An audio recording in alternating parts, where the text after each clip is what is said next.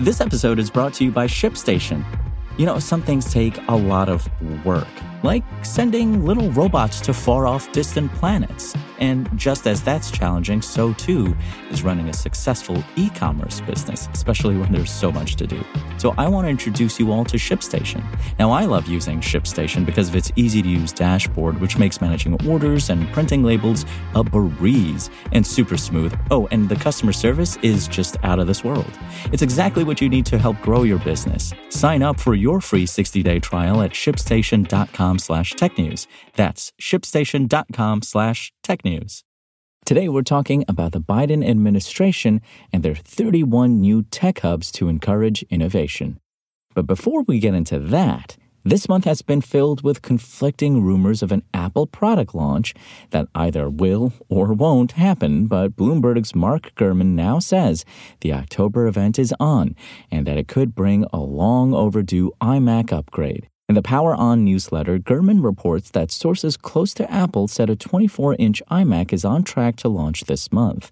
Based on current retail supplies and shipping dates for certain models, Gurman suggests we could also see some new MacBook Pros. The 24 inch M1 iMac came out in April 2021 and hasn't been updated since, making it a good candidate for a refresh. The 13 inch M2 MacBook Pro, which was released in June 2022, is also due for an upgrade. Mac News was also absent from Apple's iPhone centric keynote last month, where it also revealed two Apple Watch reveals, along with final release details for the latest versions of iOS, macOS, and watchOS. Indeed, Apple has a tendency to break out Mac news into separate announcements and often chooses October specifically. For the latest on this story and more, check out Engadget.com. This episode is brought to you by Shopify.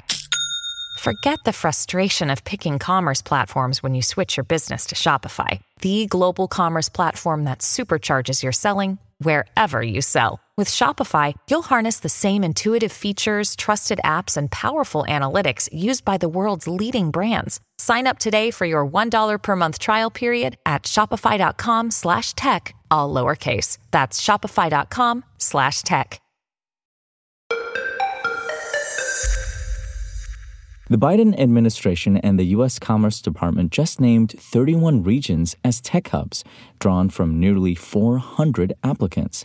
These hub areas are spread across the country, in addition to territories like Puerto Rico, and each spot could share in $500 million of funding, as originally detailed in the CHIPS and Science Act that was signed into law back in 2022. The administration hopes to use these hubs to catalyze investment in technologies critical to economic growth, national security, and job creation, with an end goal of helping communities across the country become centers of innovation critical to American competitiveness. Additionally, Commerce Secretary Gina Raimondo told reporters that the program seeks to diversify the country's tech interests, moving away from traditional hubs like Silicon Valley, Seattle, and Boston, as reported by Yahoo. To that end, these hubs will focus on everything under the sun, from artificial intelligence, biotech, clean energy, semiconductors, quantum computing, and more. Examples include a hub in Washington state that's developing new materials for next gen fuel efficient aircraft, a Wisconsin program seeking to make advancements in personalized medicine, and a New York organization researching new battery technologies, among 28 others. It's worth noting that many of these hubs are in small or medium sized cities, with Raimondo saying that people shouldn't have to move to get a good job. There is one caveat. Snagging one of these coveted hub designations doesn't guarantee federal funding. The Commerce Department will follow each program throughout the next year with funding to follow. Raimondo says that 5 to 10 hubs will receive up to $75 million. With 31 hub areas and just $500 million to dispense, that could leave many locations in the financial cold.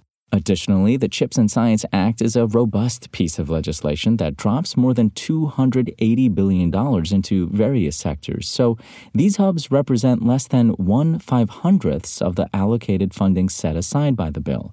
There's $52 billion in tax credits and funding for U.S. chip makers to expand domestic production, $7 billion for clean hydrogen, and $1.5 billion to boost U.S. leadership in wireless technologies and their supply supply chains.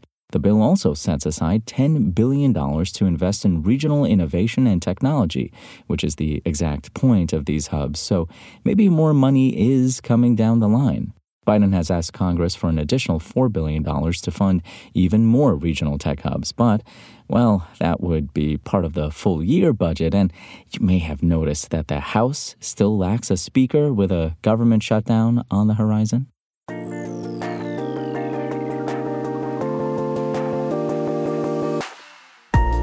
Thanks for listening to the show. Make sure to rate, review, and subscribe on Apple Podcasts. Today's show featured journalism by Engadget contributors Cheyenne MacDonald and Lawrence Bonk and was produced by SpokenLayer. I'm Imran Sheikh, and we'll talk more tomorrow.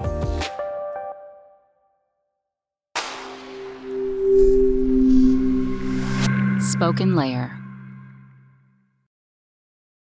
Want to learn how you can make smarter decisions with your money? Well, I've got the podcast for you. I'm Sean Pyles, and I host NerdWallet's Smart Money Podcast. Our show features our team of nerds, personal finance experts in credit cards, banking, investing, and more. And they'll help you make the most of your money while cutting through the clutter and misinformation in today's world of personal finance. You'll get clarity on strategies to help you build your wealth, invest wisely, shop for financial products, and plan for major life events. Listen to NerdWallet's Smart Money Podcast wherever you get your podcasts.